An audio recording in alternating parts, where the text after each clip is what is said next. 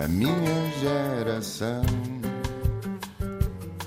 Ironizou o coração, alimentou a confusão, brincou às mil revoluções, amando gestos e protestos e canções pelo seu estilo controverso.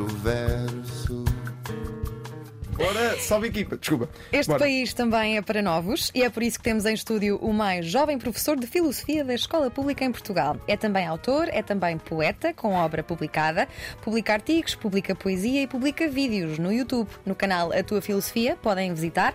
É considerado um dos três melhores canais dedicados à filosofia no ensino secundário em Portugal, na medida em que só existem mesmo três canais. É licenciada em Ciência Política, mestre em Filosofia e em Ensino de Filosofia, frequenta o doutoramento na Nova, na mesma área. Elric é um apelido de origem judaica, do leste europeu, significa homem honesto, por isso hoje não esperamos menos do que uma conversa honesta com um rapaz que começou a trabalhar com crianças em 2008 e que se tornou senhor professor ou setor em 2017. Passou a adolescência no Liceu Camões, em Lisboa, militou numa juventude partidária, influenciado por uma família de esquerda, tentou ser um jotinha profissional, chegou a apertar duas vezes a mão a Sócrates, não ao grego, mas ao parisiense, mobilizava pessoas para conferências, envolveu-se de forma idealista até ter uma crise existencial.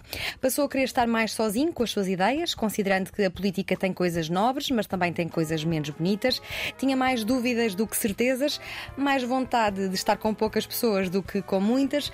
Falhou na ideia de ser um jotinha semi-profissional, nas negociatas políticas e nos cafés de influência e escolheu o ensino, uma área que parece cada vez menos apetecível à nossa geração. David Erlich, bem-vindo. É assim que se diz o nome? Como é que se Eh, diz? quase, quase. Antes de mais, obrigado pelo convite. É uma honra eh, estar aqui. Eu digo Erlich. Erlich. Vamos como- tentar dizer o nome de forma Como correta. bom pluralista, aceito Erlich e também aceito Erlich. Peço desculpa já se ser o nome de formas Não diferentes ao longo desta, desta conversa. Eu acho que era muito bonito começarmos esta conversa com o que é a filosofia. Mas já lá vamos, a não ser que tenhas uma frase assim muito rápida para, para tirar. Eu sobre essa questão tenho mais perguntas do que Duas respostas. Ok, aceito, aceito essa resposta. O professor eh, foi em tempos uma das figuras mais importantes e respeitáveis e necessárias na sociedade e hoje parece que esta figura do, do senhor professor caiu em desgraça. Mesmo assim, tu escolheste esta área. Porquê? Esta área, de certo modo, hum, apareceu na minha vida sem que eu estivesse à espera. Portanto, eu não fiz o ensino secundário a, a querendo ser professor, não, não iniciei o caminho na, na universidade querendo ser professor e a mais, mais ou menos a meio da minha licenciatura. hum, duas áreas que eram eh, complementares na minha vida, duas áreas que começaram como algo lateral, foram ganhando alguma centralidade. Por um lado, a filosofia e por outro lado, a educação. No sentido lado, não necessariamente o ser professor, mas a educação. Hum, eu comecei a trabalhar num campo de férias, eh, no campo de férias do Cadaval. Eu fui lá acampante e comecei lá a trabalhar no, no verão de 2008. E era o meu momento preferido do ano, era estar a ter um papel na vida daquelas crianças e daqueles jovens. Depois, em 2011, surgiu a oportunidade de, na, na extinta Junta de Freguesia de Santo Condestável, posteriormente Junta de Freguesia de Campo de Ourique, a trabalhar como monitor de tempos livres. Uh, e dada altura foi aí que eu percebi que aquele meu part-time que surgiu como um part-time para complementar uh, o, o orçamento pessoal de um jovem universitário era mais uma vez o, o momento preferido do dia. Portanto, o campo de férias era o momento preferido do ano e o estar na escola era o momento preferido do dia. Em simultâneo, na licenciatura em Ciência Política, comecei a perceber que, para mim, eh, análises estatísticas ou coisas com muitas tabelas e gráficos, apesar de ter algumas competências nisso, eram extremamente aborrecidas e o que eu mais gostava era ler a República de Platão, ou a propósito do projeto de investigação, ler Filosofia da Ciência, ou ler Richard Rorty a propósito do pensamento político contemporâneo. E então, a da altura, eh, realinhei o meu percurso. hum, formativo eh, e descobri aquilo que queria fazer como profissão e curiosamente assim que descobri aquilo que queria fazer esforcei-me nos estudos como nunca tinha feito e hoje em dia estou muito grato porque quando comecei o meu percurso eh, não esperava aos 32 anos eh, quer dizer, viver eh, exclusivamente do ensino e de uma forma eh, eh, assaz estável Mas percebes esta ideia de não ser apetecível para a nossa geração, o ensino? Secundário, acho que é universitário talvez. Eu penso que não é possível porque nós vivemos hum, uma crise de identidade do que é o professor. Hum. Uh, e eu diria, não querendo ser polémico, que ainda bem que há uma crise de identidade do senhor professor porque esta ideia do professor como uma autoridade incontestável, como alguém que é dono de todo o conhecimento e o passa a alunos que estão calados a tirar apontamentos, essa figura está inevitavelmente em crise e isso não depende. Ainda bem. Essa não... figura em particular, ainda bem. É? E não depende da opção de nenhum de nós. E, portanto, parece-me que uh, estamos numa transição. Nós já sabemos o que o professor não é mais mas ainda uhum. não está claro o que é que o professor pode ser. Mas o que é que é para ti um bom professor? Um bom professor, para mim, eh, é um orientador de aprendizagens. Uh, tanto que muitas vezes eu digo, eu tento evitar a ideia de que vou dar aulas. Obviamente que digo-a no dia a dia, porque pareceria muito estranho perante colegas e família. Epá, estou cansado, estive a orientar aprendizagens o dia inteiro. é uma expressão estranha. Mas eu vejo o professor como um mediador, como um orientador de aprendizagens. Isto é, como alguém que sim, pode e deve ter capacidade expositiva, portanto, pode e deve lecionar, mas também sabe orientar trabalho cooperativo, sabe mediar eh, relações interpessoais entre os alunos, sabe despertar para a curiosidade, sabe levar um livro, levar um site, levar um mapa, levar uma obra de arte para a sala. É um professor que, um, mais do que estar numa postura de estrado, não é? Lá em cima, e que infelizmente ainda é muitas vezes, ou pelo menos algumas, aquilo que se espera e aquilo que o docente faz, é um professor que é um companheiro de viagem. E uh, eu diria que um, nós estamos numa época de transição do professor, deste professor uh, transmissor para este professor mediador. E, portanto, tanto a classe docente como a própria sociedade um, parece por vezes ter uma certa nostalgia do professor do antigamente, sem ainda saber o que é que se espera hoje em dia do professor. Ao mesmo tempo, eu penso que não foi possível durante muito tempo, porque, sejamos claros, durante muito tempo havia muito desemprego docente. Mesmo quando eu comecei em 2012 a formar-me para a docência, a reação das pessoas quando eu dizia que queria ser professor era ah, quase como as minhas condolências. Sim. E quando eu dizia que era de filosofia, era ok, um duplo ah, um, du, um, um, umas duplas condolências e, portanto. Um, Acho que durante muito tempo uh, houve essa, essa, essa crise, por assim dizer, porque foi uma profissão que tinha mais pessoas a formar-se do que postos de trabalho. Uh, sociologicamente isto está a mudar e, portanto, resta-me fazer o repto, como aquele anúncio da Força Aérea: jovem, se queres ter uma vida uh, aliciante, junta-te ao ensino. Mas olha, os professores estão felizes, que diagnóstico fazes? É sempre, eu tenho sempre uma, uma certa suspeita às generalizações não baseadas em dados empíricos. Hum. Eu diria que um, há, dois, há dois grandes obstáculos à, à felicidade do docente que não advêm do próprio docente. Um deles é a burocracia. Hum. Uh, é urgente uh, fazer um simplex no Ministério da Educação e uh, é urgente não só ao nível das próprias hierarquias, mas também ao, próprio, ao, nível da própria cultura de escola, parar de preencher burocracias inúteis. Um, dialogando com amigos meus que trabalham no setor privado e que vão participam em reuniões de elevada responsabilidade, onde são tomadas decisões muito importantes. Às vezes parece, e talvez esteja aqui numa hipérbole, que é preciso mais burocracia para fazer eh, a eleição de um delegado de turma do que uma reunião onde se decide um investimento de milhares de euros. Portanto, um dos obstáculos, parece-me, à felicidade dos docentes é estarmos inundados de grelhas, grelhinhas, planos e planinhos. por outro lado, e aqui também há uma questão cultural. Uh, há evidências, eu lembro-me, é uma das coisas que estudei no mestrado que me chamou muita atenção, que quando a gestão do currículo é descentralizada, isto é, quando os programas nacionais permitem Uh, aos professores em cada escola optar entre o autor A e o autor B, ou dentro de um determinado autor, optar por um livro ou por outro, quando os professores em cada escola não são apenas cumpridores do currículo programático, mas são também, mas são também em certa medida, autores de opções programáticas, a sua motivação também aumenta. Portanto, isto é um chavão mas em certo sentido a autonomia das escolas, da escola per si, uh, e cada escola então procurando menos burocracia por um lado e mais autonomia na gestão do currículo, desde que haja a permissão do Ministério para isso, podem ser chave para maior felicidade dos docentes. Um terceiro tópico, a meu ver, só para finalizar, que Uh, alimenta por vezes uma possível desmotivação dos colegas que estão na fase em que eu estou, de colegas que não estão vinculados a uma escola, nem sequer a um quadro de zona, é a ideia de que um professor pode, durante um ano letivo, investir tudo numa escola, uh, fazer um clube de basquete, uh, fazer tutoria aos jovens, e como no ano seguinte já sabe que muito provavelmente não ficará naquela escola, isso muitas vezes funciona como um incentivo à não vinculação com a comunidade educativa. E, portanto, mais um chavão, a precariedade da classe docente jovem e não apenas jovem é também, por vezes, parece-me um, um fator de alguma desmotivação. Eu sinto, não sei se concordas, que gostar de uma disciplina, uh, gostar ou não muito de uma disciplina, pode depender da experiência que cada professor oferece aos seus alunos. Eu, por exemplo, lembro-me que a filosofia não era uma disciplina consensual onde estudei, no Liceu Francisco Rodrigues Lobo, em Leiria. Uh, havia pessoas que odiavam a filosofia porque era meramente decorar o que é um silogismo, o que é o determinismo.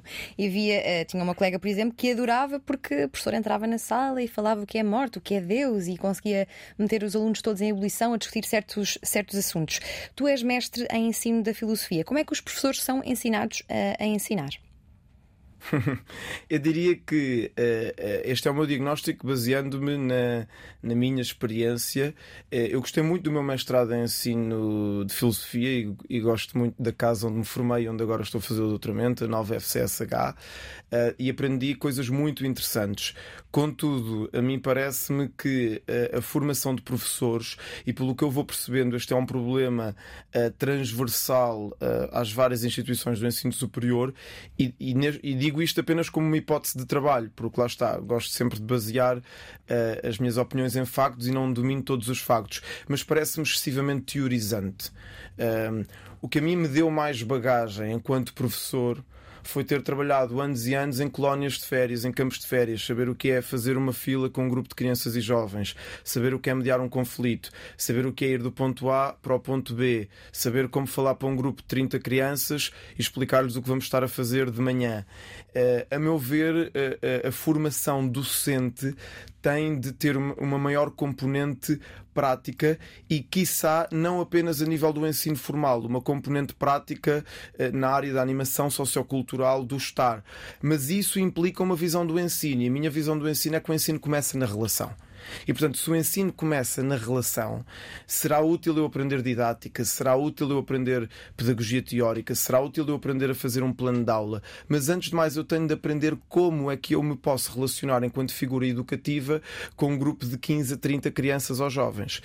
A, a grande escola para mim, enquanto professor, e o que eu vejo em colegas que também foram monitores de campo de férias ou que foram escuteiros, por exemplo, é que as experiências em educação não formal são são sempre muito úteis para depois sermos bons docentes na uh, educação formal. E eu acho que essa é uma reflexão que todos nós precisamos de fazer, porque às tantas uh, é, é, mais útil termos uma formação de professores em que o professor é convidado a visitar uma escola inovadora e passa um dia com uma turma numa escola inovadora do que estar a aprender detalhes verdadeiramente, uh, diria, detalhes que são verdadeiramente pormenores, passa a redundância, de como configurar uma célula de Excel.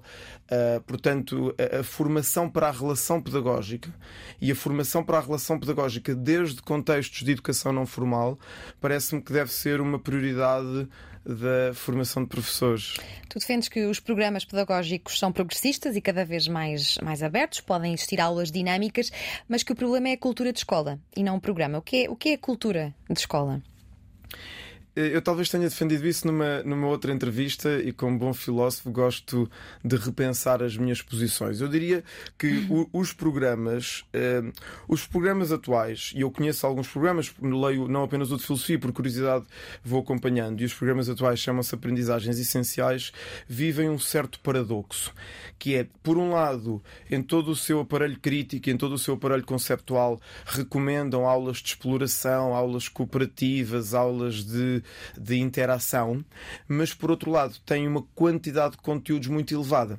Portanto, o programa não impossibilita e até recomenda que haja metodologias inovadoras, mas depois não necessariamente faz acompanhar esse, esse ênfase nas metodologias inovadoras de uma redução de conteúdos. Por exemplo, no programa de filosofia, hoje em dia, nas aprendizagens essenciais, com as quais eu simpatizo bastante, o aluno tem de saber o nome de, de 14 falácias, parece-me que são 14.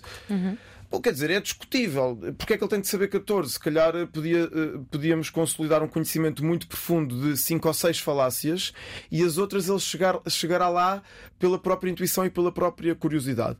Agora, definitivamente, há um problema. Hum, hum, que é a, a ideia de, de, da obsessão com uh, o cumprimento do programa e a enorme preocupação que nós, professores, temos com isso. Eu acho que é uma preocupação muito, uh, muito bem intencionada e muito leal, porque nós temos um programa para lecionar e temos de lecionar e há exames nacionais. Uh, e eu defendo que se o programa existe, deve ser lecionado na íntegra. Eu leciono o programa na íntegra e ele é abordado na íntegra.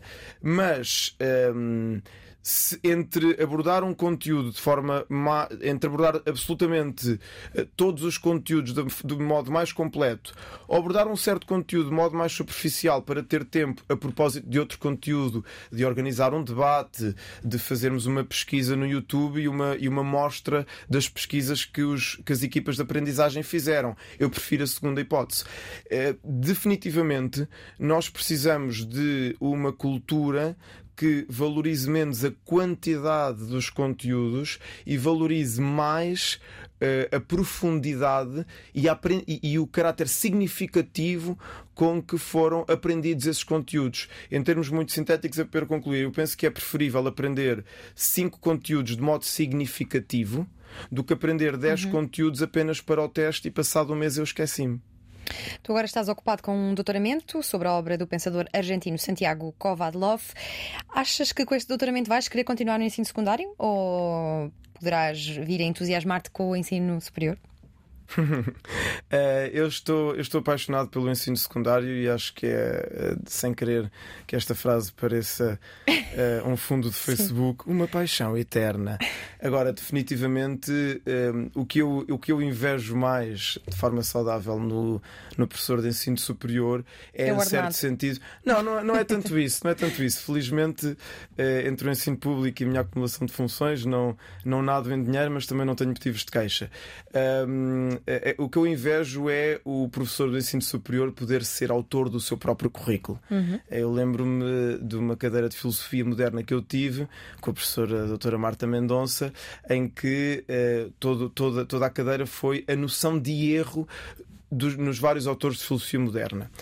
E um, eu estou sempre a ler, estou sempre a pesquisar, estou sempre em leituras da minha área.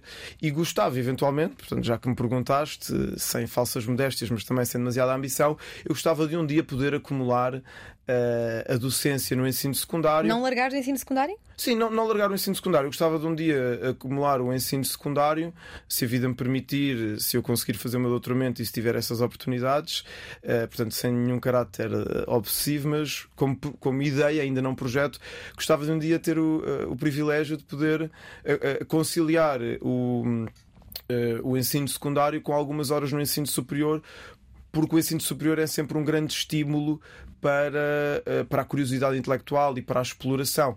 Eh, e há Só... talvez uma diferença na, na, na, audiência, nos alunos que à partida estarão mais interessados no que estão ali de facto a estudar, não sei se será, será bem assim, do que no ensino secundário, que é uma coisa mais para todos e que há muitos, se calhar, dormem nas aulas ou vão mais ao telemóvel ou, ou, ou não estão tão entusiasmados com todas as, as cadeiras, as disciplinas nessa altura ainda. É, sim, eu, eu, é questão do interesse. Eu, eu considero que eu consigo suscitar em grande parte das vezes, o interesse dos alunos. Só que eu adapto uh, o, o, modo com que leciono o programa, a quantidade de coisas que digo na aula e o tipo de relações que faço entre conceitos à turma que tenho.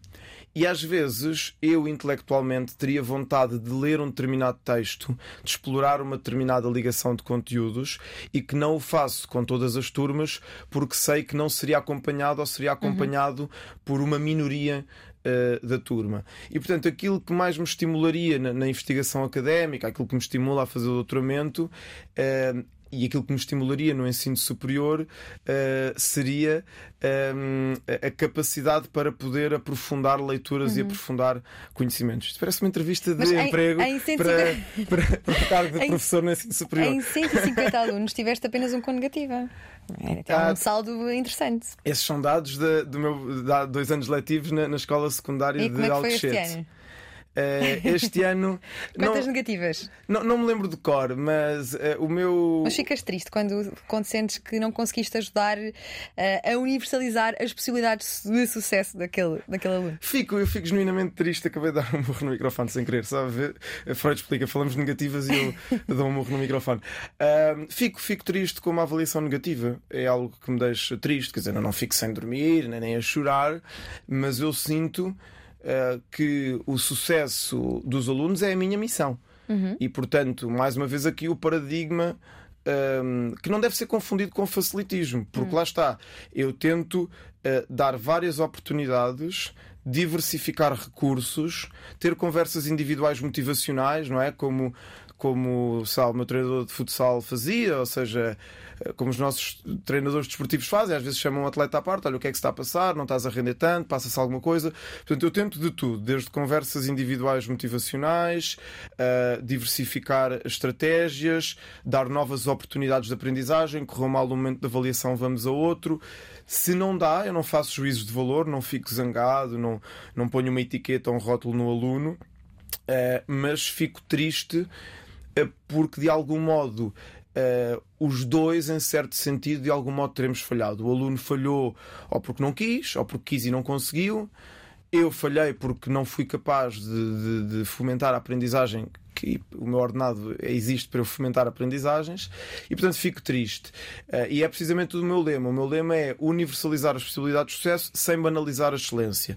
Num sistema, sobretudo no ensino secundário científico-humanístico, em que se dá muita atenção à média, procuro também não banalizar uh, a excelência e que também não, não, não seja vulgar uma, uma avaliação muito elevada, que se perceba que isso também não é banal. Uh, mas sim, construo o processo de ensino-aprendizagem de modo a que mesmo um aluno com dificuldades, se se dedicar, se se esforçar, vai chegar a uma avaliação que represente sucesso e não vai chegar a ela de forma fictícia, porque isso é que é facilitismo. Vai chegar a ela tendo aprendido algo e saindo do ano letivo mais rico intelectualmente do que quando entrou. Uhum. E agora sim, David Herrlich, o que é que é a filosofia? A filosofia. Hum, a imagem da filosofia depende de cada época histórica. Uh, a, a, filosofia até à independização da ciência era a procura da verdade e confundia-se com a ciência. Quando. Mas o jornalismo pode ser também a procura pela verdade.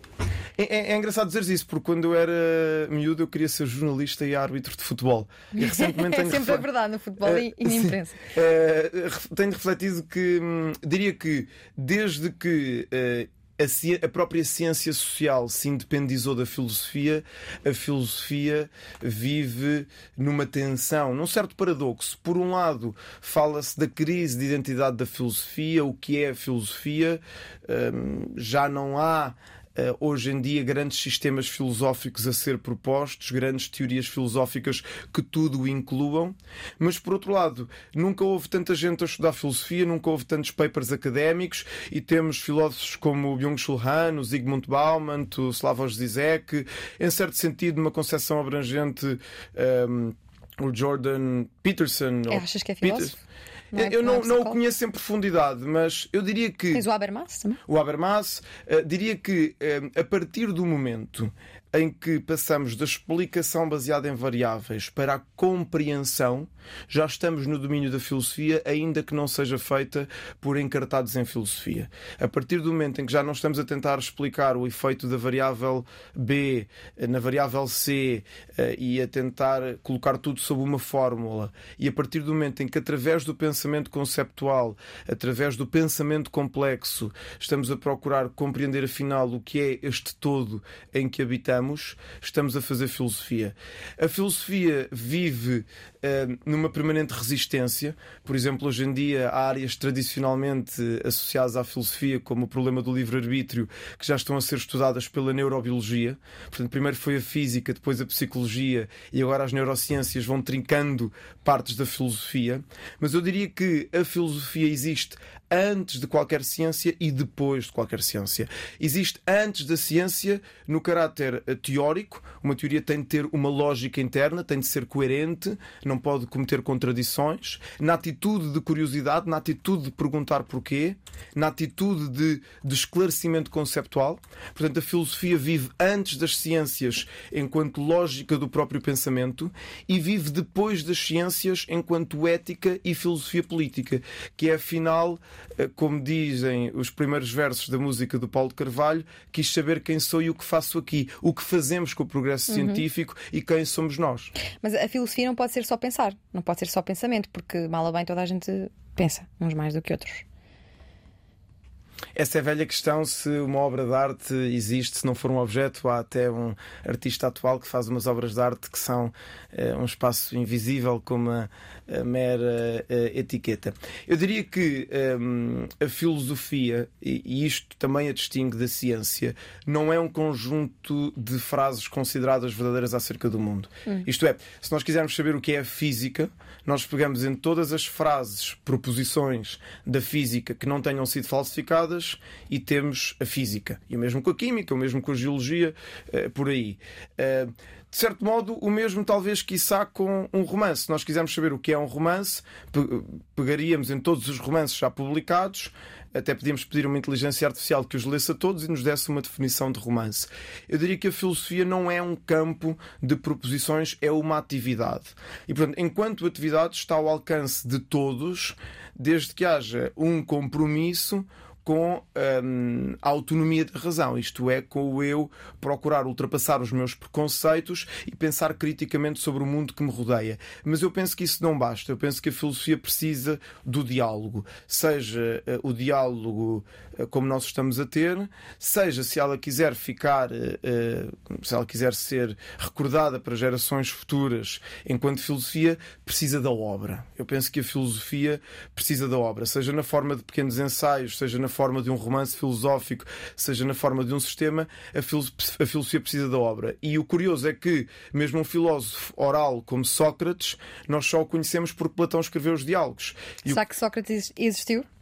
Há bastantes evidências de que Sócrates existiu, mas atenção, um, quando nós lemos os diálogos platónicos, existe o Sócrates socrático, que são os hum. primeiros diálogos de Platão, em que Sócrates basicamente uh, é um gajo porreiro que é mais pergunta. Porreiro pá. Sim, porreiro pá. Uh, ok, sem fazer. Bom, uh, uh, voltando a refiro, refiro-me ao grego, não, não ao de Évora.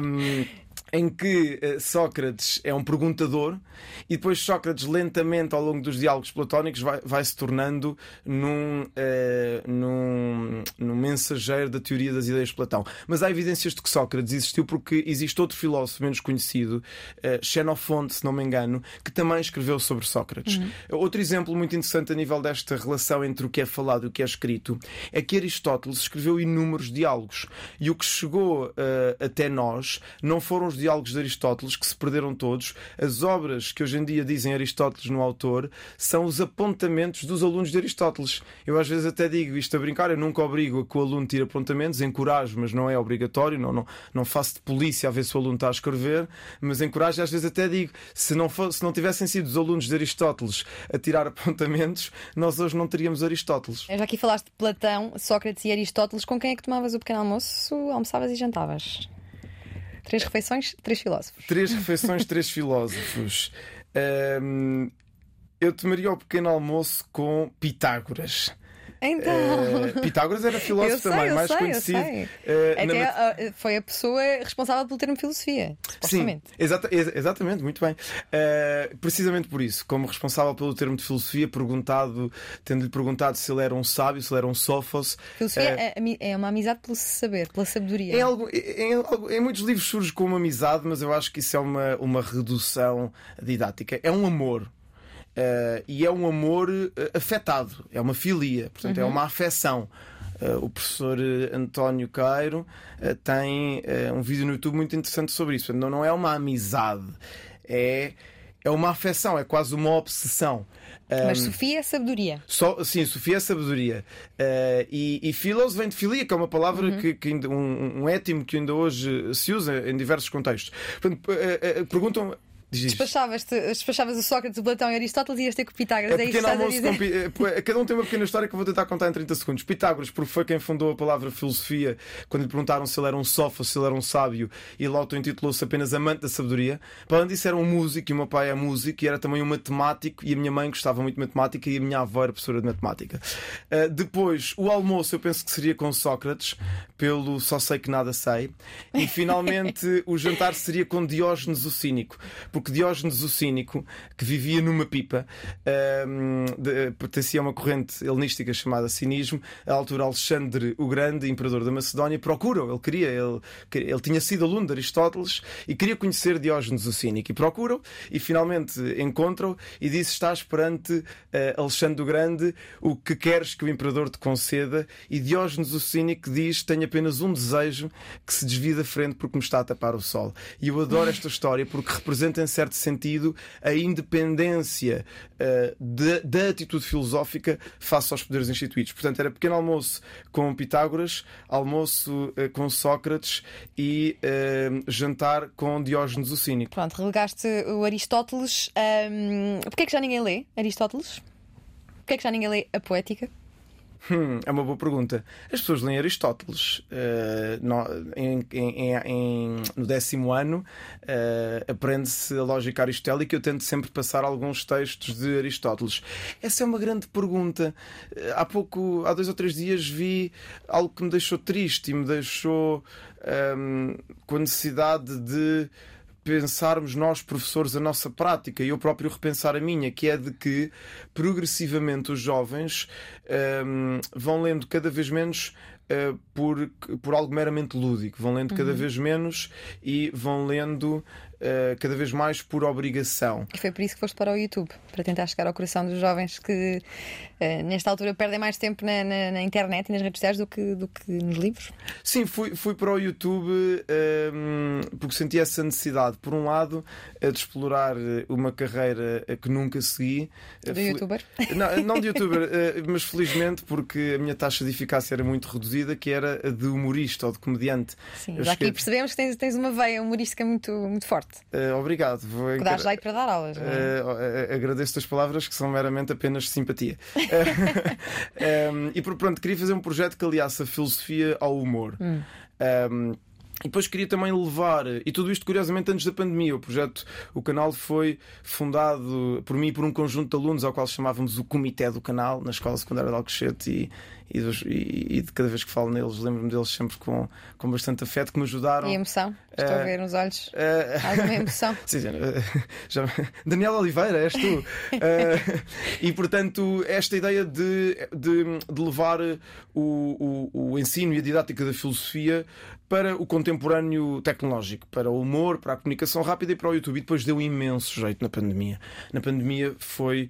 Uh, deu imenso jeito porque, em vez de usar a videoconferência para lecionar, que era precisamente uh, aquilo que foi feito, mas aquilo que nem sempre era recomendado, mas se não fosse feito, os miúdos também não aprendiam, eu consegui usar a, a videoconferência uh, para introduzir para ter um pequeno diálogo, também para questões interpessoais, como é que estamos, como é que estamos a gerir isto, e depois remetia uh, os meus estudantes para o vídeo no YouTube. Portanto, uh, o canal de YouTube uh, permite que, que, que, já agora é a tua filosofia. E faz também lives no, no, Instagram a falar da matéria para, para os alunos é, estudarem. É, Acho fascinante. Meu Deus, que estás tão bem preparada.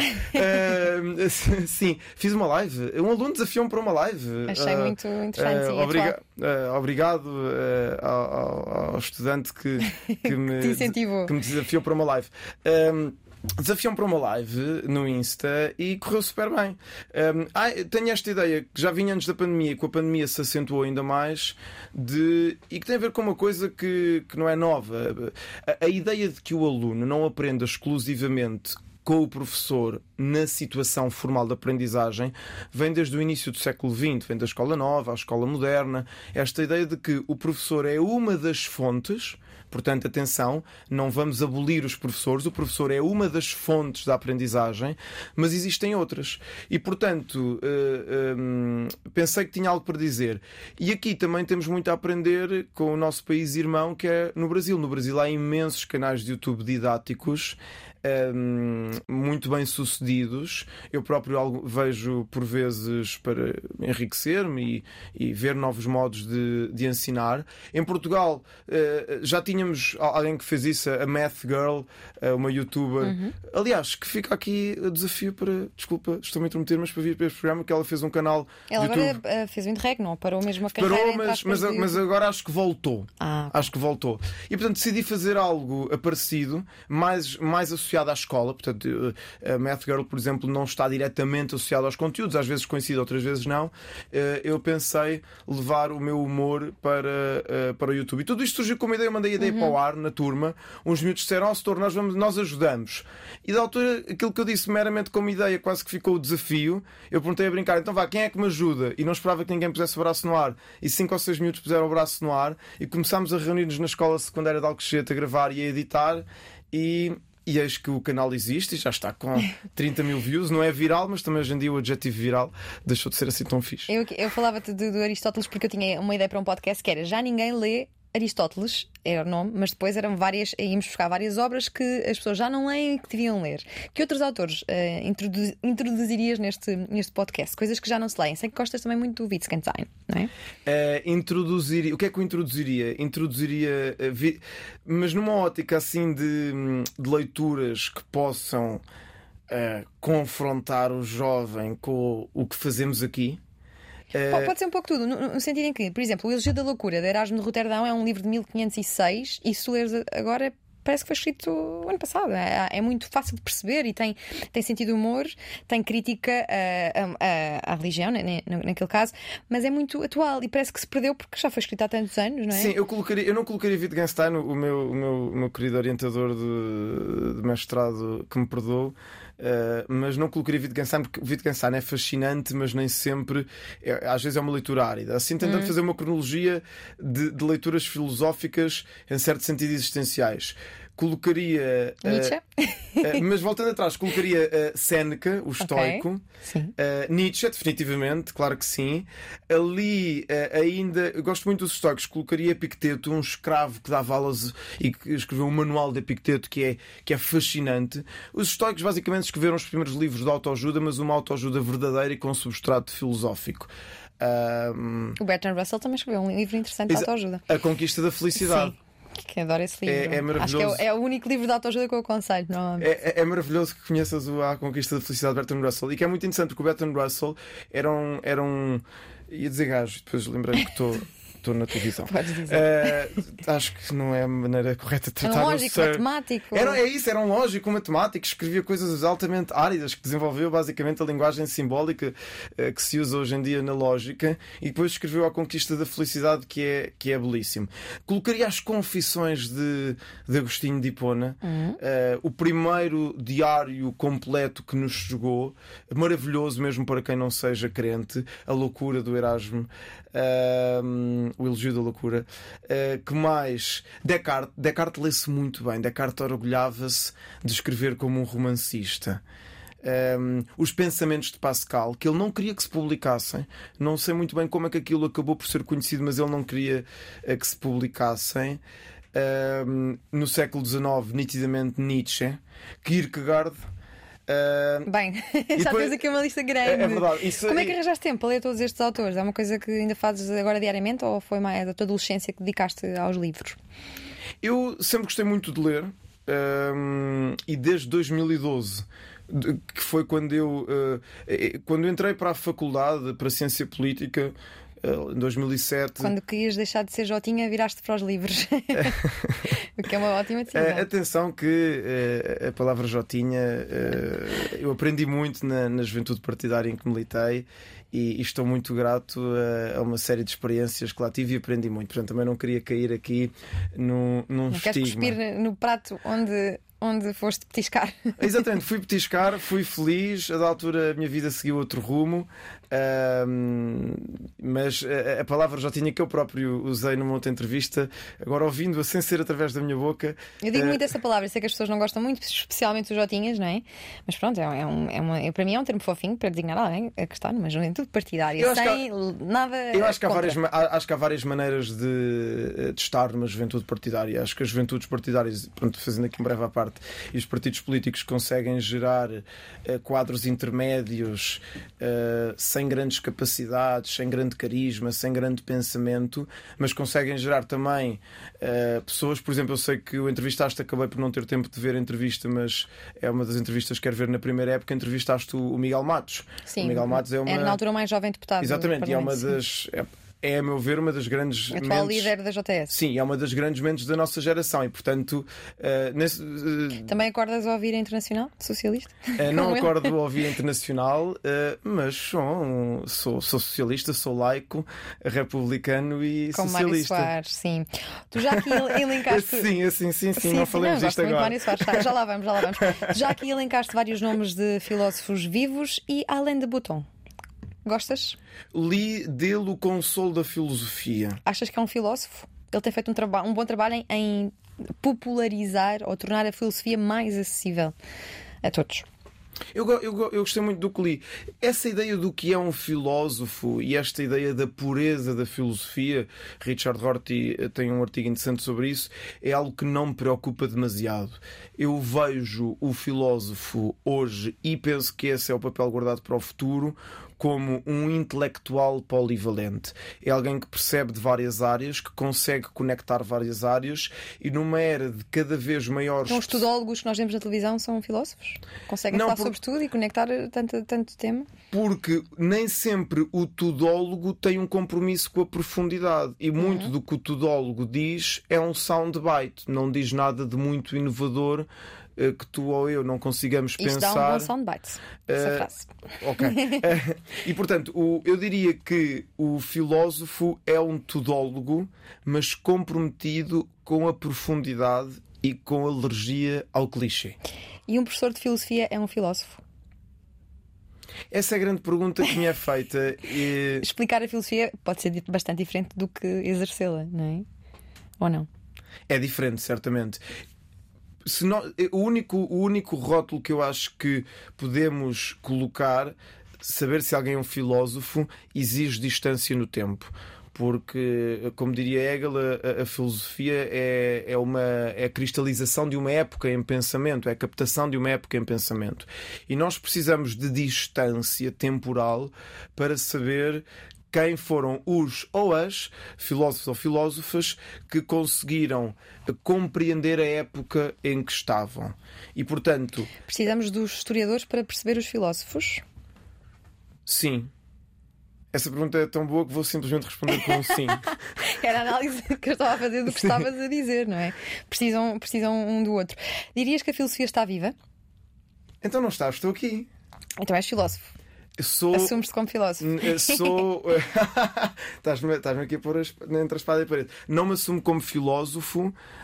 Um, não sei o que. Uh, não sei o que contaria como ser filósofo que me pudesse contabilizar como filósofo hoje em dia. Hum. Eu penso que para ser filósofo é preciso ter obra.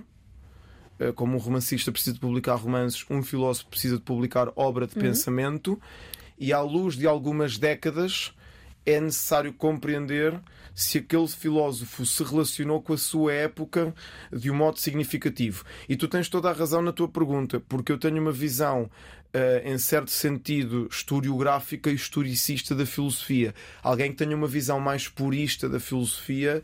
Uh, não ficaria agradado com a parte das minhas palavras. Eu tenho uma visão não essencialista da filosofia. A filosofia é uma época pensada E como época pensada, nós precisamos de estar a uma certa distância dessa época. Obviamente que se vão antecipando alguns, quer dizer, nós vamos antecipando que muito provavelmente numa história da filosofia daqui a 100 anos estará Habermas, provavelmente estará uhum. Zygmunt Bauman, provavelmente estará Slavoj Zizek, eh, já está Ana Arendt. Portanto, nós já podemos olhar para trás e dizer, ok, Ana Arendt é filósofa. Depois há esta outra pergunta que é um filósofo que tenha escrito muito na sua época, mas que depois se, se, seja esquecido na poeira dos tempos, ou o grande compositor da época Beethoven que não fosse Beethoven, ou um romancista que agora é muito bem sucedido e daqui a 200 anos ninguém o lê, ficará? Uh, é por isso que eu não sou essencialista. As perguntas, uh, o que é, têm sempre este perigo, não é? Uhum. Onde é que colocamos os limites do ser? O que é uma bela pergunta para as crianças e para os filósofos. Olha, já aqui falaste de Anna Arendt, onde é que, e eu pergunto-te onde é que estão as mulheres na filosofia? Não são tantas como os homens, pois não? Pois não. E há que mudar isso. É uma, é, é. Temos a Simone de Beauvoir, Anna Arendt e que mais filósofas temos? Temos, uh, tem, há um livro, uh, uma, uma amiga nossa em comum, a Joana Rita Souza, uh, colocou um livro que eu também já andava à procura dele e eu sou muito de ir às livrarias, pegar o livro, não sou muito de encomendar. Uhum. e este eu disse assim: não, eu vou encomendar que é um, The Philosopher Queens e que tem uma coletânea das filósofas ao longo do tempo. Um, Parece-me que ao longo do tempo as filósofas foram apagadas uh, pela secundarização a que estavam sujeitas uh, no, no âmbito social em que viviam. Um bom exemplo, uh, todos nós conhecemos Stuart Mill mas Stuart Mill, a sua esposa Harriet Taylor, também escreveu várias obras e um, foi, em certo sentido, coautora das obras de Stuart uhum. Mill. O próprio Stuart Mill, por exemplo, no início da obra sobre a liberdade, uh, dedica a obra a Harriet Taylor, dizendo que muito do que está ali pensado uh, foi ela que o pensou. Eu já pesquisei, fiz uma breve pesquisa sobre isto e não encontrei, mas um movimento que eu acho que devia surgir era um movimento de. Um, das obras de Stuart Mill serem rebatizadas e muitas delas, onde haja uma evidência histórica, passarem a serem coautoria com Harriet Taylor. Um, mas as mulheres fil eh, filósofas existem um, uh, eh, e eh, felizmente nós vivemos num tempo em que a mulher já não tem de ser o segundo sexo uh, e, e o homem já não tem de ser o primeiro e, portanto, que haja muitas mais. E, sobretudo, estamos a perceber que o velho preconceito. Uh, quer dizer, a Simone de Beauvoir ilustra isto muito bem no segundo sexo. Uhum. O velho, eh, a ideia de que, de que não se nasce mulher, torna-se mulher. O velho preconceito que a mulher tem uma mentalidade mais prática e não tem uh, capacidade especulativa, bom, é um preconceito uh, tão fraco que nem me vou dedicar a contra-argumentar. Isso, isso, das mulheres na sombra de grandes homens, grandes pensadores, é, acho que era um bom, uma boa, um bom tema para investigar. Lembrei-me agora de repente do, da mulher do John Le Carré também, quando ele morreu, também se soube publicamente que ela teve uma grande influência, quase coautora das, das suas obras, e seria interessante percebermos a influência que, que as mulheres têm em, em, grandes escritores e pensadores e filósofos. Desculpa interromper, surge aqui uma ideia mesmo interessante, que é, eu um, eh, não sei se alguém está a fazer isto e eu próprio já pensei isto para Stuart Mill, pelos vistos a outros autores, que é fazer uma investigação a sério, não cair em radicalismos, e obras que de forma evidente tenham tido um, uma influência não só interpessoal, mas de escrita uh, no autor, e se calhar não no século XX, mas em tempos anteriores, Uh, reavaliar-se a noção de autoria. Uhum. No caso de Stuart Mill e Harriet Taylor, Harriet Taylor estava na mesma época a escrever sobre temas parecidos Uh, o próprio Stuart Mill admite no, no prefácio e na dedicatória da obra que se deve a Harriet Taylor muito do que pensou, porque não, uh, o, porque não o da liberdade de Stuart Mill passar o, a ser o da liberdade de Stuart Mill e de Harriet Taylor. Fica o desafio para os nossos académicos. E para ti também, Sim. és um. E já temos uma ideia também para um podcast. Só ideia. Epá, é, é filosofia aqui é, em ebulição. Olha, o livre-arbítrio que já aqui falaste e o determinismo é o início de tudo? Qual é que é o início da filosofia? Quem é que foi o primeiro a filosofar? O primeiro a filosofar uh, terá sido uh, um exemplar uh, primitivo de Homo sapiens sapiens a perguntar o que faço eu aqui Um, parece haver algo, em certo sentido, uh, trágico. Não era mais o que é que eu tenho de fazer para destruir os outros uh, seres humanos que não são homo, homo sapiens sapiens. Eu, eu... Havia um instinto de sobrevivência grande, não é? Na nossa, Sim, no início eu, da nossa espécie. Sabes que das leituras que vou fazendo e que não são, de, não são demasiadas nesta área da, da, da pré-história, uh, não sei se esse preconceito que nós temos não é, contra, contra o homem das cavernas. Obviamente que antes de haver linguagem não haveria filosofia. Uhum. E antes de haver uma linguagem em certo sentido formal não haveria filosofia. Eh, eu penso que a filosofia terá nascido enquanto atividade uh, no primeiro homem ou mulher que se confrontou com um certo aspecto trágico da existência humana, que é a ideia de haver perguntas que ascendem na nossa mente sem uma possibilidade de resposta empírica. Hum. E esse aspecto, em certo sentido trágico da existência humana, é, a meu ver, a, faísca do filosofar. Uhum. Tu falaste de homem, homens das cavernas e lembrei-me da alegoria da caverna. Uh, Porquê é que é, é, dada em filosofia e o que é que é esta alegoria da caverna, para, para quem já não se lembra? A alegoria da caverna, eh, curiosamente, já não está nas aprendizagens já essenciais. Não. É a imagem uh, que eu tenho mais presente de, de sim, filosofia é, algo, é algo que marca uh, muitos estudantes. Está no livro sétimo da República e então conta a, a, história mítica, uma metáfora de um homem que está numa caverna e uh, está com uh, a cabeça presa, portanto só consegue está a ver sombras. Uh, sim, está a ver sombras, só consegue olhar para a frente e só vê as sombras do que passa por trás de si e um, pe pensa que as sombras são realidade e a dada altura liberta-se. É uma caverna, mas em certo sentido também é uma gruta. Uhum. Um, liberta-se. Um, isto é tudo. Um, é tudo uma hipótese uh, proposta por Platão. E eu vou contar a versão completa, que não é necessariamente a versão uh, que conto em aula, porque a versão completa tem uma leitura que pode não ser assim tão simpática. Mas com poder de síntese, senhor professor. Será com muito poder de síntese. Então ele sai da caverna, uh, sai da caverna, percebe que a realidade, na verdade, dói porque é, são os objetos que estão iluminados pelo Sol e volta para a caverna. E o que Platão diz, como hipótese de pensamento, é que se ele dissesse aos outros que estão presos que Uh, a realidade não são as sombras, mas sim o que está lá fora, eles provavelmente davam um enxerto de porrada. E portanto, uh, isto surge na República de Platão, um pouco aliado à filosofia política de Platão. E, portanto, apesar de eu gostar muito da Alegoria da Caverna e apreciar muito as atividades que se podem fazer com ele, e tenho uma colega que faz trabalhos brilhantes sobre a Alegoria da Caverna com os alunos, eu não sou muito platónico. Okay. Eu, aliás, revejo-me um pouco na posição do Popper, que vê em Platão um certo ideal totalitarista. Uh, agora, em termos literários, a Alegoria da Caverna são dois parágrafos do mais belo que temos temos na nossa tradição ocidental. Agradeço pela rapidez, ou tentativa de rapidez. Eu um tom uh, fast forward. Aproveito para te perguntar que espaço é que temos para a filosofia num tempo de pensamentos rápidos? Essa, essa é uma grande pergunta no sentido em que eu recentemente eu não tive redes sociais durante muito tempo.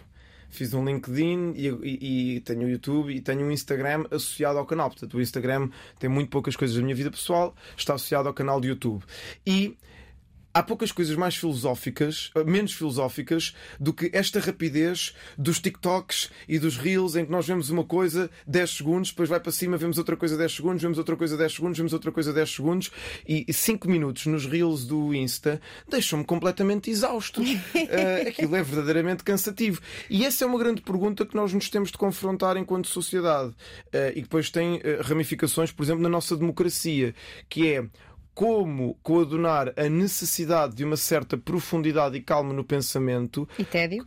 e tédio e, e, precisamos também de estar às vezes aborrecidos uhum. para encontrar novas soluções. Novas ideias. Como é que coadunamos isso? E de que o ser humano sempre necessitou. Faz parte da natureza humana necessitar de uma certa paz. Eh, o estar à volta da fogueira, como os homens das cavernas, uhum. as pinturas rupestres. Faz parte do humano necessitar uh, certos momentos de paz. Vivemos numa época do instantâneo, do imediato, uh, do superficial.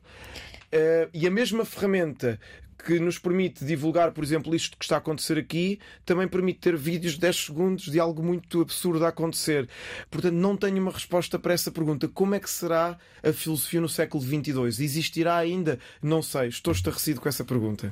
Espero que exista em 2022, até porque és o primeiro episódio. Sim, sim, sim. Em 2022, sim. Agora, no século XXII, não sei. Olha, as pessoas das novas gerações ainda contemplam?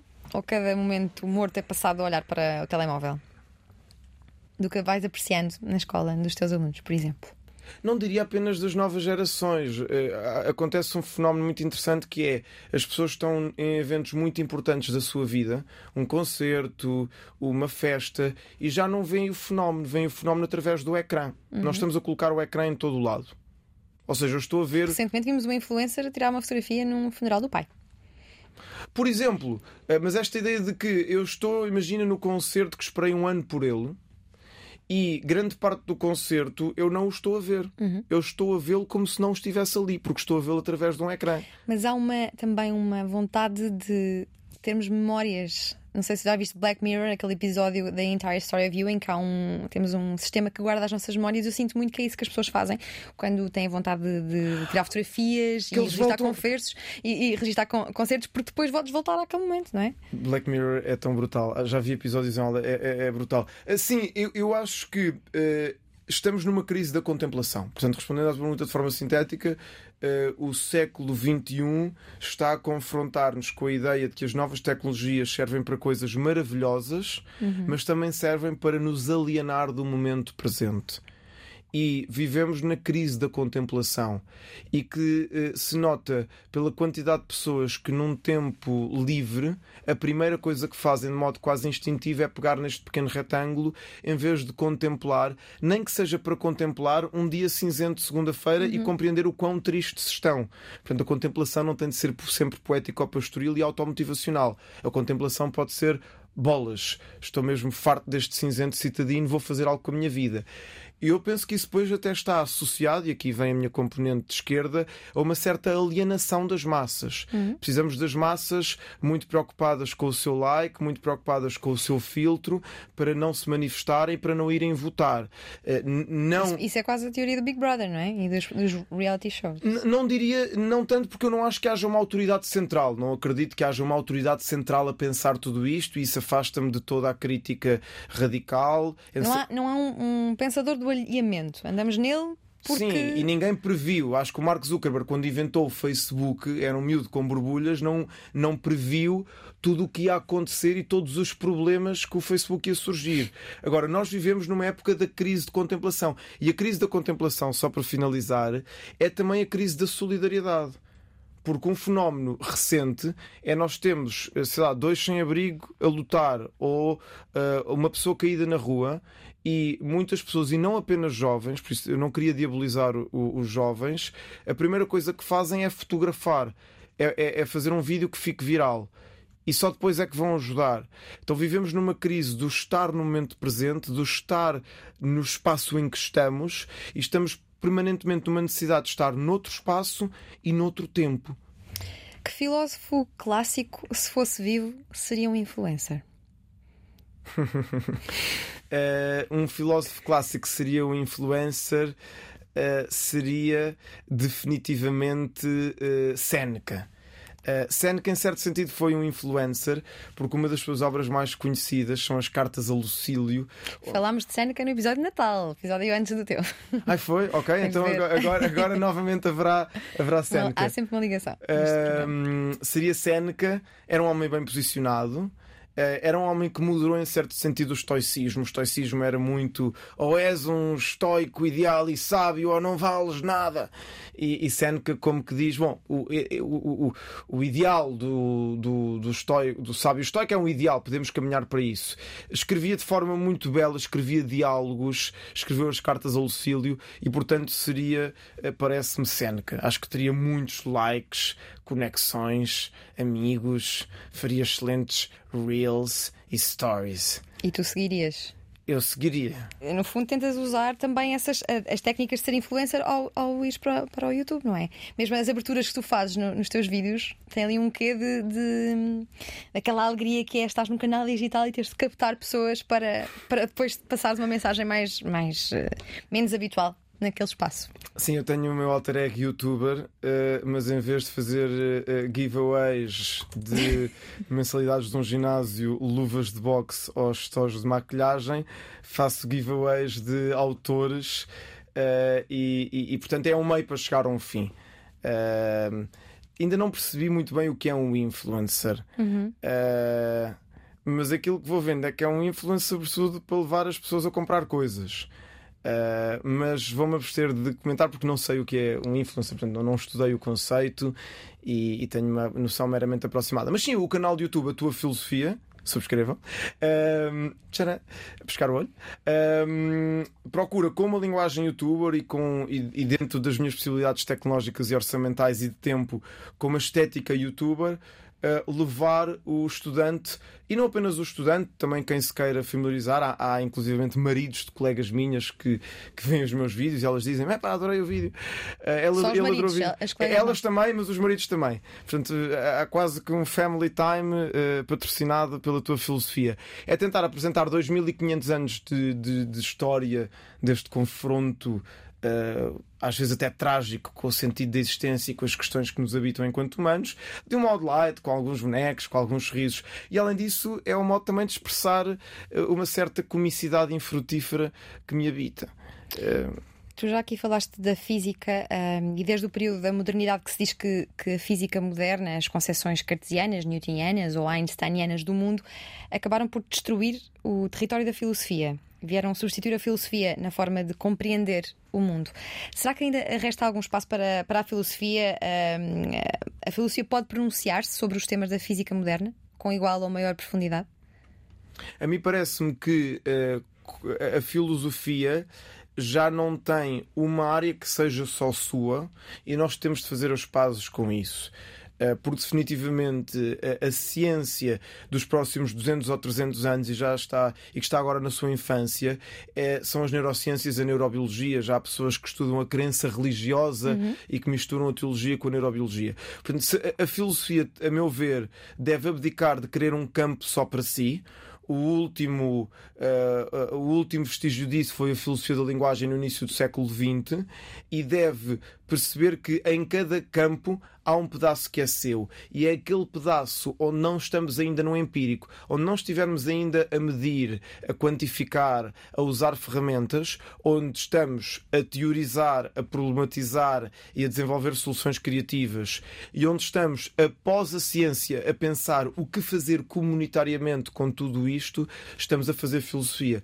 E portanto, digo isto mais como hipótese de trabalho do que como convicção, porque parece-me que não há questão mais difícil para quem uh, estuda filosofia, e eu considero-me um, um, eterno estudante de filosofia, uh, do que o que é a filosofia. Eu diria que a filosofia é e será, antes da ciência, lógica, e depois da ciência, ética e filosofia política, mas sempre tendo de partilhar estes campos com o psicólogo, com a pessoa das neurociências, com a sociologia. E, portanto, a filosofia, mais do que se, no, no, fundo, se, tu, se, o campo do saber fosse a futuralia, hum. uh, se fosse daqueles, daquelas feiras, a filosofia não teria um stand. A filosofia estaria um bocadinho em cada stand, petiscaria um bocadinho em cada stand. E a teologia, como é que a filosofia se distingue do pensamento de Deus? A religião é uma filosofia? Deus é filosofia? Uou! É, a teologia uh, distinguir-se-á da filosofia na medida em que qualquer teologia uh, partirá uh, do dogma da crença. Uhum. Uma filosofia. Heidegger até tem uma frase que diz: dizer uma filosofia cristã é como dizer um pau de ferro. Portanto, é uma contradição nos seus termos.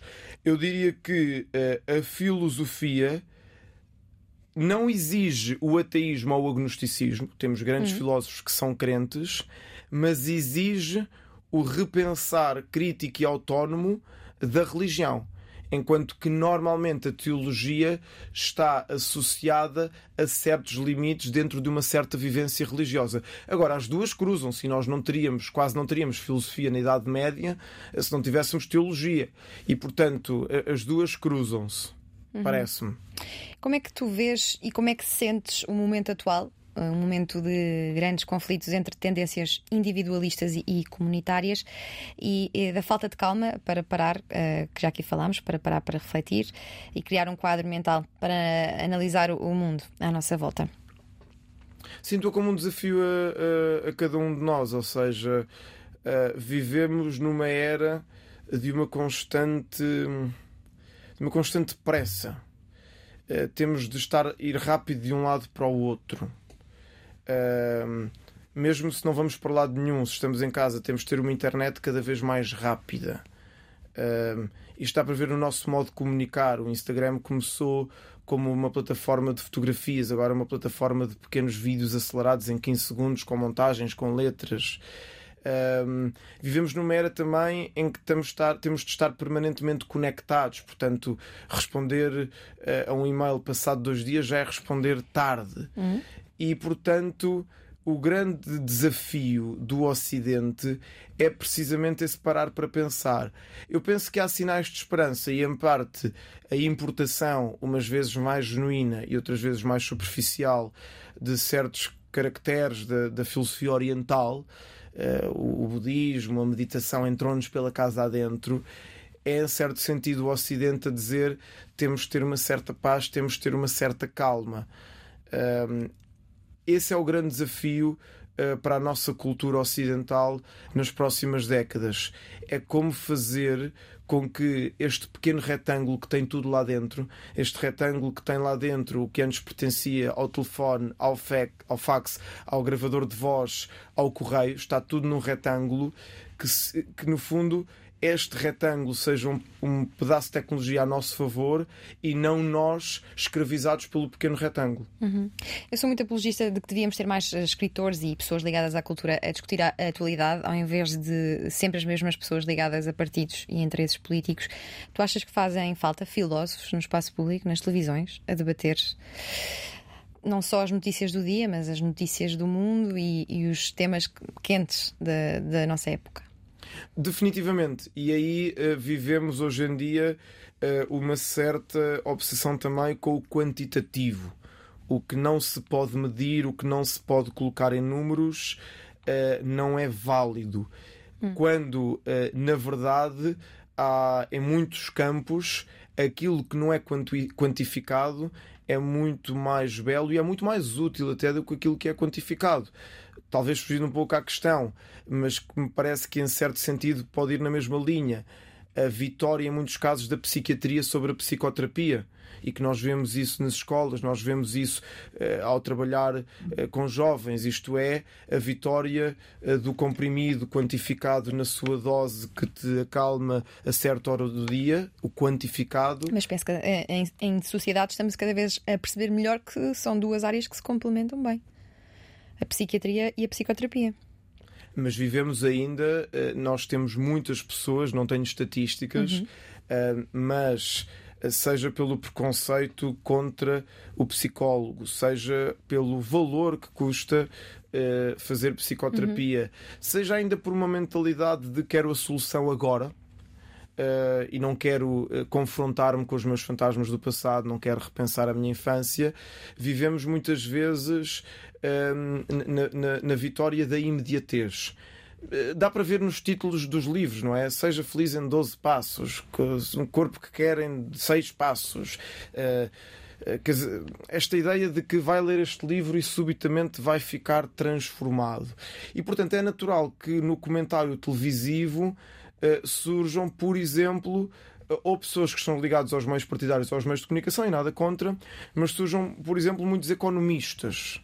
É raro aparecer uh, um intelectual uh, que consiga fazer leituras globais, como a Maria Filomena Molder ou como uh, o José Gil, os professores, uhum. que estou aqui a tratá-los pelo nome, os queridos sim, professores. Sim. Portanto, queremos vivemos na era do especialista. E por isso é que aí eu vejo uma, um paralelismo possível entre o jornalismo e a filosofia. Esta ideia de estar disponível para investigar uh, e de. Uh, sabendo uh, um pouco de tudo ou sabendo de tudo o essencial, procurar ligações possíveis, havendo um compromisso com a profundidade, uhum. havendo um compromisso também com a verdade. Não com uma verdade que possa ser objetivada necessariamente em números, mas com uma verdade que uh, se expressa sob razões aos quais outros podem dar concordância ou não e entrar numa hum, argumentação. Fazendo aqui uma eh, ligação entre a contemplação e a inteligência artificial, achas que a humanidade pode estar a caminhar para um modelo de sociedade mais similar ao grego, eh, no qual o papel do homem não é trabalhar, mas sim contemplar e pensar, e neste caso seriam as máquinas e a inteligência artificial a permitir isso. Essa é a grande utopia das novas tecnologias e que infelizmente cada vez mais uh, se tem evidenciado uh, inviável sem ser com uma certa legislação e com um certo papel presente do Estado.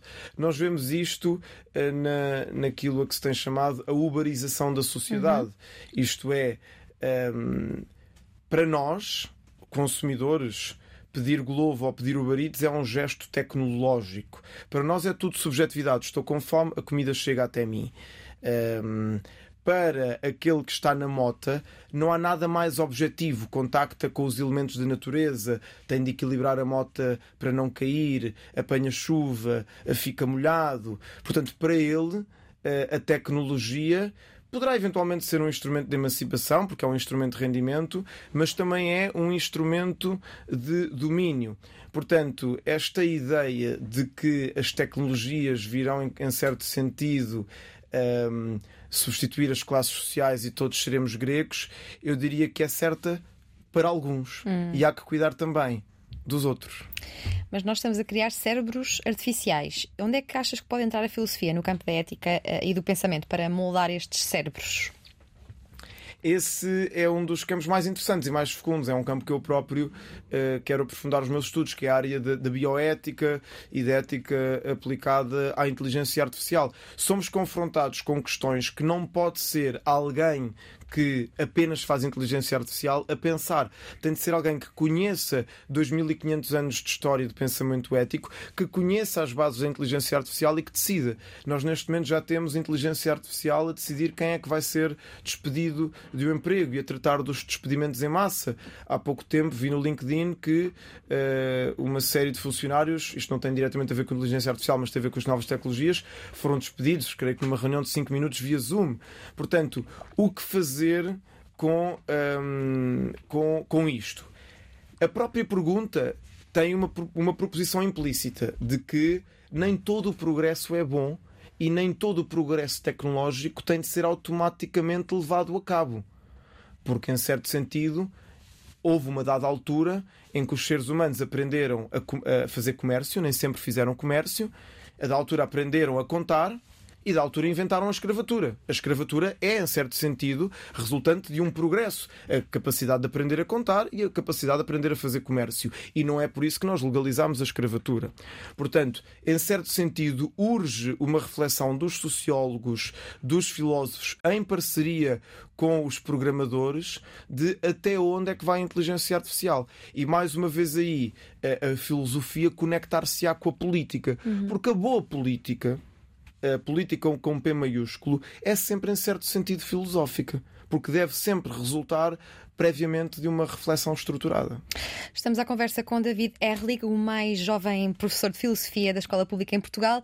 David, conta-nos lá que termos pejorativos é que o Priberam alterou a teu pedido e, e conselho. Fiquei, fiquei curiosa. Isso já foi no verão de 2019. 2019. Eh, eu sou um homem de ascendência judaica, portanto sou, como dizia Mário Soares, laico, republicano e socialista mas desde há uns anos para cá tenho procurado uh, fazer uma pesquisa genealógica existencial uh, e perceber a raiz judaica que me habita e conhecer mais da história dos meus antepassados. Uma, uhum. uma parte da história da minha família está diretamente ligada ao Holocausto. E dei-me conta de que, por exemplo, o termo judiar é utilizado, ao fazer judiarias, é utilizado como fazer marotices, como fazer algo de mal, como fazer malandrices. E no primeiro ano eh, estava esse significado, mas não estava assinalado como significado pejorativo. Isto é, noutras palavras antissemitas do vocabulário uhum. português, estava assinalado o, o significado, mas estava aquela sigla que significa alerta, isto é um significado pejorativo. Mas em algumas palavras não estava. Eu pedi ao Priberan, e foi um gesto solitário do qual só agora estou a falar, portanto foi assim uma coisa que, que um um, uma decisão assim espontânea, uh, ao Primeira não para apagar o significado, nós não devemos apagar a história, o antissemitismo, infelizmente, o antijudaísmo faz parte da, da história da, da, da época medieval e do início da Idade Moderna Portuguesa, felizmente já não, mas pedi para que assinalassem, por exemplo, no verbo judiar, que a ideia de judiar como fazer maus atos é um significado pejorativo. E então responderam que eu tinha razão e eh, não apagaram o significado, uhum. mas assinalaram como uso pejorativo. Olha, e continuando aqui em expressões, a expressão maquiavélico, platónico, são todos, é tudo expressões que usamos no dia a dia, que pedimos emprestadas à filosofia. Há mais expressões destas? Então, uh, uh, a filosofia helenística, por exemplo, um, os céticos e os cínicos eram uma corrente uhum. da filosofia helenística. as quatro correntes da filosofia helenística são o epicurismo, o estoicismo, o uh, ceticismo e os cínicos. Nós conhecemos mais o estoicismo e o epicurista. Um, o Epicuro, acho que há uma revista que se chama Epicurean de, de, de, tempos livres. Dizemos de alguém que, que resiste firmemente, por exemplo, nove jogadores contra onze e não sofreram um gol, resistiram estoicamente. Dizemos de alguém que suspeita uh, de tudo e que é um pouco antissocial, dizemos que é um cínico se suspeita e não, e não, e não acredita em algo, uh, mas não necessariamente acompanha isso de uma atitude antissocial, dizemos que é uh, um cético. Uh, quando alguém faz algo de modo extremamente ordenado e de modo muito metódico, como tu preparas nitidamente as entrevistas, dizemos que é cartesiano é assim ou cartesiana. maquiavélico. portanto. A palavra maquiavélico faz jus a Maquiavel? Esse é um grande uh, debate. A maior parte dos especialistas em Maquiavel dizem que não. Uh, o, o Príncipe, que é a sua obra mais conhecida, é um manual de poder. Uh, ele não afirma que aquele tipo de regime deve ser o regime que existe em todos os países e numa outra obra uh, sobre os discursos, se não me engano, de Tito Lívio, aborda o poder numa república. Uh, e então, por um lado, há que contextualizar que o Príncipe de Maquiavel é um manual. Mas é um manual que Maquiavel não diz que tem de ser seguido. É como um manual de uma aparelhagem, mas podes não comprar aquela aparelhagem, podes ser republicana. Qual é o pensamento mais maquiavélico que existe no Príncipe? é que os fins justificam os meios e essa é a frase que todos conhecemos, mas há até quem diga, e por exemplo o autor do qual, sobre o qual eu estou a fazer o doutoramento tem essa visão, eh, não é uma visão comum, mas eu encontrei em outro podcast também, de que aquilo era uma sátira. Uhum. De que o príncipe Maquiavel era uma sátira ao absolutismo. Portanto, dizer Maquiavélico faz sentido se é alguém que segue os ensinamentos que constam no livro O Príncipe. Agora, nós não sabemos até que ponto é que Maquiavel estava a sugerir que em todo momento político aquilo se fizesse. Mas o mais famoso de todos é que eh, os fins justificam os mais. E justificam? E, esta não é a parte menos bonita da política? Depende do que, do que estamos a falar, mas penso que uh, os fins só justificam os meios se aquilo obter for maior do que aquilo que sacrificamos uhum. e se for sempre em prol de valores em que acreditamos, de valores dos quais não estamos disponíveis para abdicar.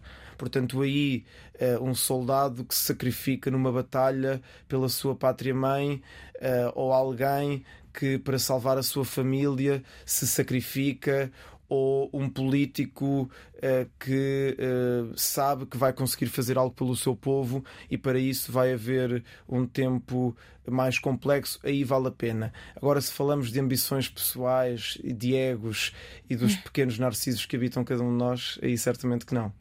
E o que é o real? tu estás a fazer-me perguntas verdadeiramente eh, desafiantes. O real. Diria que o real é eh, uma mediação entre uma realidade que não se, deve, não se deixa ver como é, o eu e a relação do eu com o outro. Portanto, o real é o que ascende neste triângulo em que há uma realidade, portanto, eu sei que à minha frente está um microfone, em que há um outro e há um eu. E o real ascende uh, nessa, nessa dialética entre eu, outro e um objeto que se deixa ver na relação. E para onde é que estavas a olhar quando estavas a ver o real? Não estavas a olhar nem para mim, nem para o microfone. Eu tenho um. nem tenho, para ninguém neste estúdio. Onde é que está o teu real? Eu, quando me fazem perguntas complexas, eu para poder eh, pensar verdadeiramente sobre elas, é preciso de desviar o olhar. Uh... Desviar o olhar para o pensamento. O que é que é existir? Vou continuar a desviar o olhar. Desviai o olhar. Eu diria. À vontade diria, eu diria, num sentido, num sentido primário, existir será. Vou tentar agora não desviar o olhar. Num sentido primário, existir será uh, um organismo que vive. Portanto, num certo sentido, é sinónimo de uma vivência. E aí, um sapo existe. Uh, uma bactéria existe e nós existimos. Num sentido ainda mais abrangente, existir é uh, ser uh, conceptualizado. Portanto, este microfone existe. É, Descartes tanto, diria que era pensar, não é? Existe tanto como eu. Não, Descartes diria que eh, Descartes diria que nem tudo o que existe pensa, mas por pensar eu posso concluir a minha própria existência. Portanto, existir não é necessariamente pensar, mas para pensar eu tenho de partir do princípio de que existe enquanto sujeito pensante, ainda quando duvido do meu corpo. E, portanto, o penso logo existe Descartes está, a, a, a, está inserido num dualismo antropológico. Eu tenho a certeza de que sou um ser pensante antes de saber que sou um corpo e antes de saber uh, de que os outros existem. E existir em termos humanos é ser confrontado com esta com a finitude hum. e com que resposta dou eu à finitude? Dou uma resposta religiosa, dou uma resposta espiritualista, dou uma resposta hedonista, aliada, vi, aliada, alheio-me da finitude, causa-me muita dor e então passarei a vida uh, com alguma adição. Hum. Uh, portanto, existir em termos humanos é ter um diálogo eu-tu com a finitude. Viver e existir são a mesma coisa? Há quem diga que, já nem sei de quem é a frase, mas uns vivem, outros apenas existem. Depende do que queiramos dizer por viver e o que queiramos dizer por existir. Se viver é uh, ter uma existência orgânica e existir é tratar por tu a finitude, diria que existe o Homo sapiens sapiens e talvez algumas espécies próximas, não quero partir do preconceito antropocêntrico de que as outras espécies não têm o luto e o confronto com a finitude, precisaríamos aqui de um biólogo, mas existirá aquela forma de vida que se confronta com o seu próprio fim. As outras apenas viverão. E um filósofo é uma eterna criança na idade dos porquês? Diria que, em certo sentido, sim, um, mas não necessariamente porque um, a criança, se não for eh, conduzida, por exemplo, numa sessão de filosofia para crianças, pergunta um porquê e rapidamente passa para outro porquê. Enquanto que há filósofos que dedicaram toda a sua vida ao mesmo porquê. Então há essa ideia de espanto, há infantil, há essa ideia de de estar desconfortável no mundo, a criança está desconfortável no mundo porque é nova no mundo, e eu penso que no filósofo também. Há depois um compromisso com a mesma pergunta, com ficar no mesmo território, que não sei se habita a, a vida interrogativa de, do ser infantil. A filosofia é sempre o caminho, nunca é o fim. Sim, Mas é sempre o caminho mas agora é o fim deste programa. Pelo menos da última vez que verificou David Erlich vivia na provisória condição de existir, já foi dirigente associativo, autarca e operador de call center. Hoje dá aulas na Escola Mestre Domingos Saraiva, em Algueirão. Gosta que os alunos entendam que conhecer e ser culto não é ser um rato de biblioteca fechado no pó dos livros. Estudar ciências sociais não é secante, talvez por isso use rap nas aulas de filosofia. Gosta de ouvir o que os alunos ouvem para estar em ligação com eles Escreve poemas, tem duas obras publicadas e várias menções honrosas em concursos de poesia. Em 2010 organizou a exposição de poesia e fotografia Amar Lisboa. Em 2016 fez residência artística no Teatro do Silêncio, num projeto de ficção narrativa sobre a história da filosofia. Diz que cai no clichê do intelectual de esquerda, tem um amor não correspondido, platónico, pela palavra e é laico, republicano e socialista como Mário Soares, mas vê na aprendizagem o que existe de mais próximo ao milagre. O Prémio Montijo Jovem 2014, em tempos, enviou um e-mail ao Dicionário Priberem para mudarem o significado de alguns termos que considerava pejorativos e eles mudaram, que continua a mudar dicionários e a existência dos que se cruzam com ele, palavra a palavra, com a ajuda da poesia, da filosofia e do humor, como fez na última hora na Antena 3 e na RTV3. Obrigada. Obrigado. Desculpa lá estes precalços. Ora, essa. Estás a rezar? Não, eu gosto de agradecer uh, de forma Epá, oriental. o Guião Acho que é um hoje desapareceu mil vezes. Por isso, olha, optei por entrar em modo. Uau! O que vamos fazer?